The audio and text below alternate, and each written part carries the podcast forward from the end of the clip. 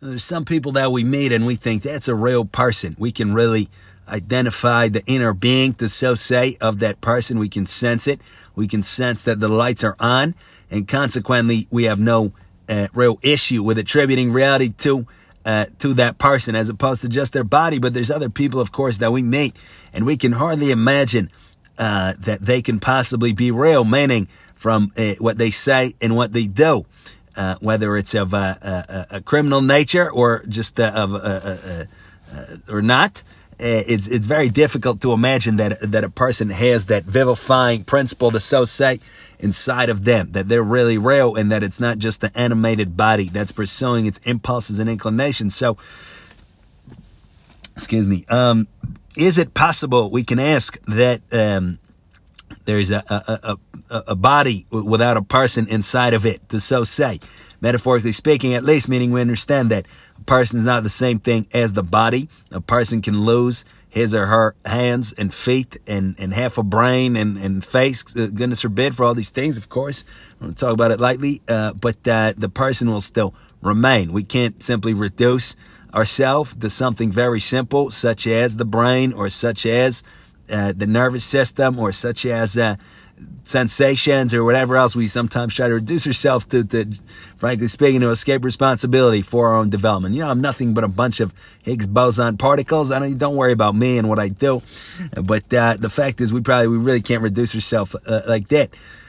Uh, so consequently, uh, it seems logically possible that uh, we can have bodies without there being a person, meaning just a, a sack of meat that's animated according to some kind of uh, patterns, eh, but there's no real person, quote unquote, inside. There's no nobody directing it. So what, what's there to such a, a view or such a sentiment that has obviously been uh, um, discussed in innumerable poems and, and literature and and all kinds of things. So we would say that uh, way to think about it perhaps is that it is true that to to to step into the light of of consciousness, to so say, uh, where we are aware of our own self, where where we're leading with our intellect and not simply with our lower inclinations, where we're able to think uh, in any kind of um, intelligible way about what it is that we do and how it's leading us to the good. It is true that that is very difficult to do, and that's not just standard operating procedure, meaning a person off the street, so to speak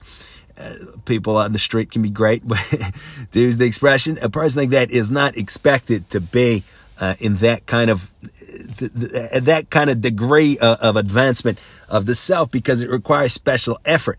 But here's the the kicker: the kicker is that the proof that even those of us that are very far from being like that, indeed, are people and indeed have the same nature as that everybody as everybody else excuse me is in fact that we degenerate so quickly and so easily. What does that mean? What it means is that we have reason to think that we have a single nature and that when that nature is cultivated properly when it's led onward correctly it unfolds in a lofty desirable way that leads to great results but that very same nature when it's, it's not unfolded correctly, when it's not dealt with correctly, it can really lead to, excuse me, some of these outcomes that we don't want and a lot worse. So, for example, um, we know that every single person means good, meaning it's impossible to act unless we have a motive to act. And the motive can only be that which appeals to us in our context. That's a universal thing. It's not like some people are able to do something for quote unquote no reason. We can't even deny it, technically speaking, because we would have to have a concept that we're denying. But just to get the gist of it, that it's not accurate to say that somebody can do something for no reason or that somebody can do something for the lesser of the reasons that they uh, that they can save of or, or for a bad reason. No, we all do that which appeals to us in our context. Now, what appeals to us uh, uh, varies based on our context, which varies based on our degree of development. So for a little baby, uh, the, the parent can't appeal to, to the little baby to stop crying by citing his or her needs. For example, hey baby, I'm very tired. You've cried already 20 times th- this evening. Can you be quiet, please, and let me sleep? That, that's not going to work. Because the baby can't understand language, but even if the baby could be in a, say in an animated film, you could teach a baby to, to parrot the words like a parrot.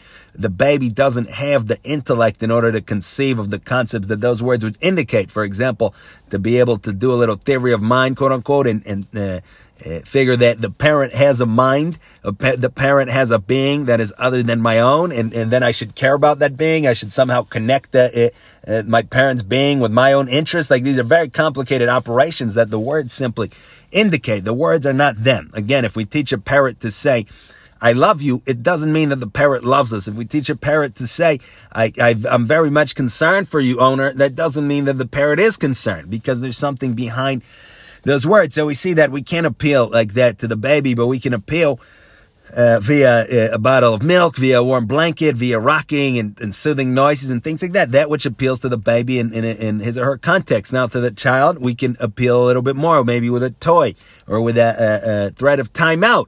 Uh, with a teenager, with the threat of taking the car keys or the internet or something like that. With the adult, now it gets it gets a lot more varied because if we have been uh, um, kind of develop correctly, then we're, we're, first off we're socialized. That's the first step. So we're motivated to conform to basic social norms. For example, not walking down the street uh, naked.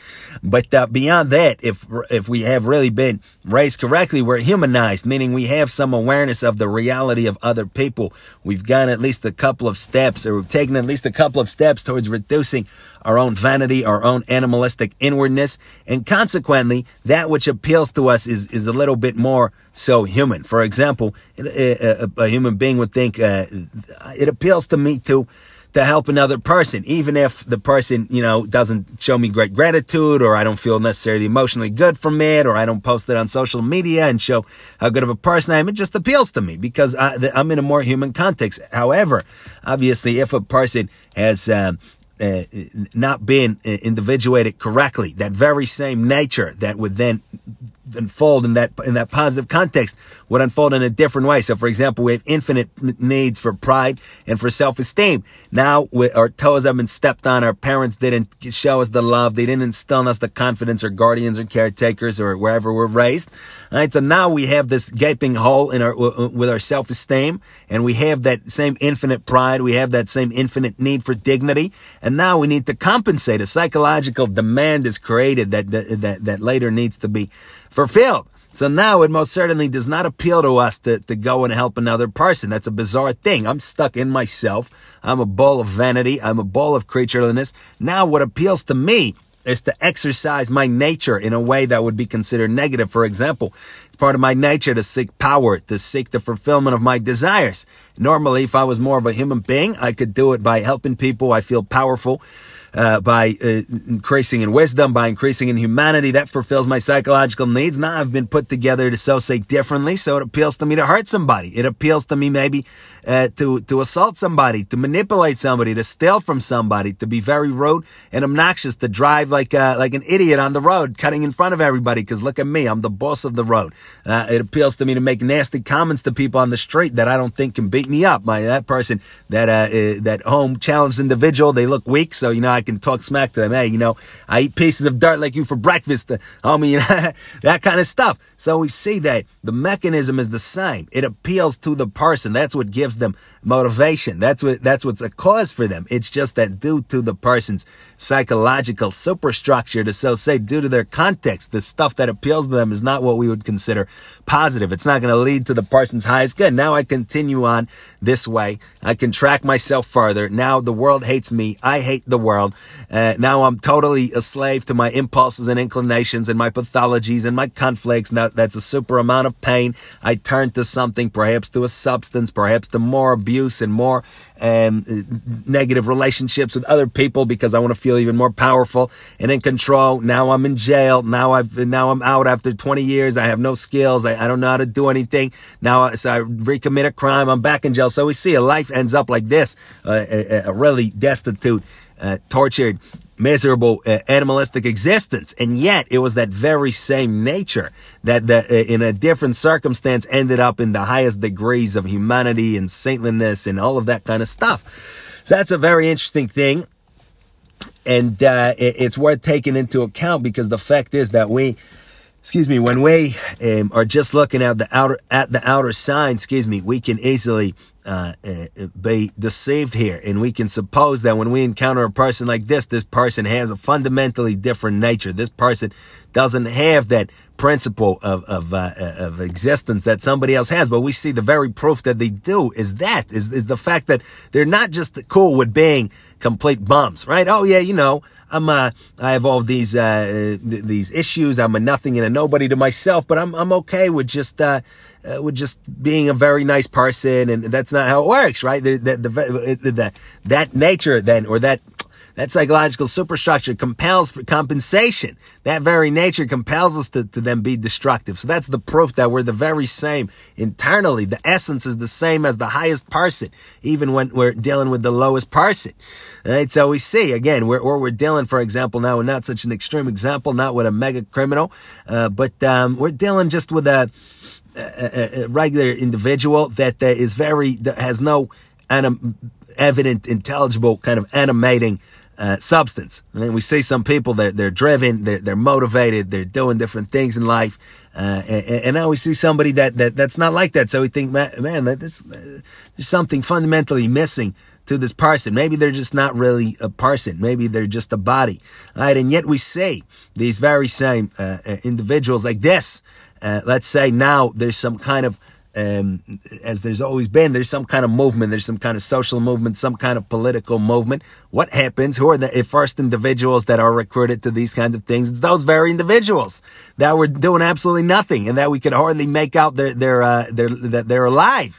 Right? They're like, oh, I don't care. I don't know. I have no ambition. I, eh, what, what's your goal? I don't have any goals. I'm just uh, trying to make it day by day. You know, I like to you know, watch some videos on my phone every evening and then like work on my job for the minimum wage and, and I don't want anything else. And yet, as soon as there's some kind of movement, who's the person? That's the very person that goes. So that's a further proof that they have the same nature as as the highest conqueror, as the highest genius, as the highest, most energetic person. It's just suppressed. It's just repressed. And then when there's an opportunity for that, for example, now I can feel bigger by connecting with something. I can uh, be a part of something bigger than myself. Now I won the lottery. I won a, an inheritance. All of a sudden, boom, the whole picture changes. So basically, an answer we can give that's a little bit um, kind of uh, abstract or artistic or whatever, not so precise like 2 plus 2 is 4, but an answer we can give is that we would say that it's inconceivable that anybody has a qualitatively different nature than anybody else, but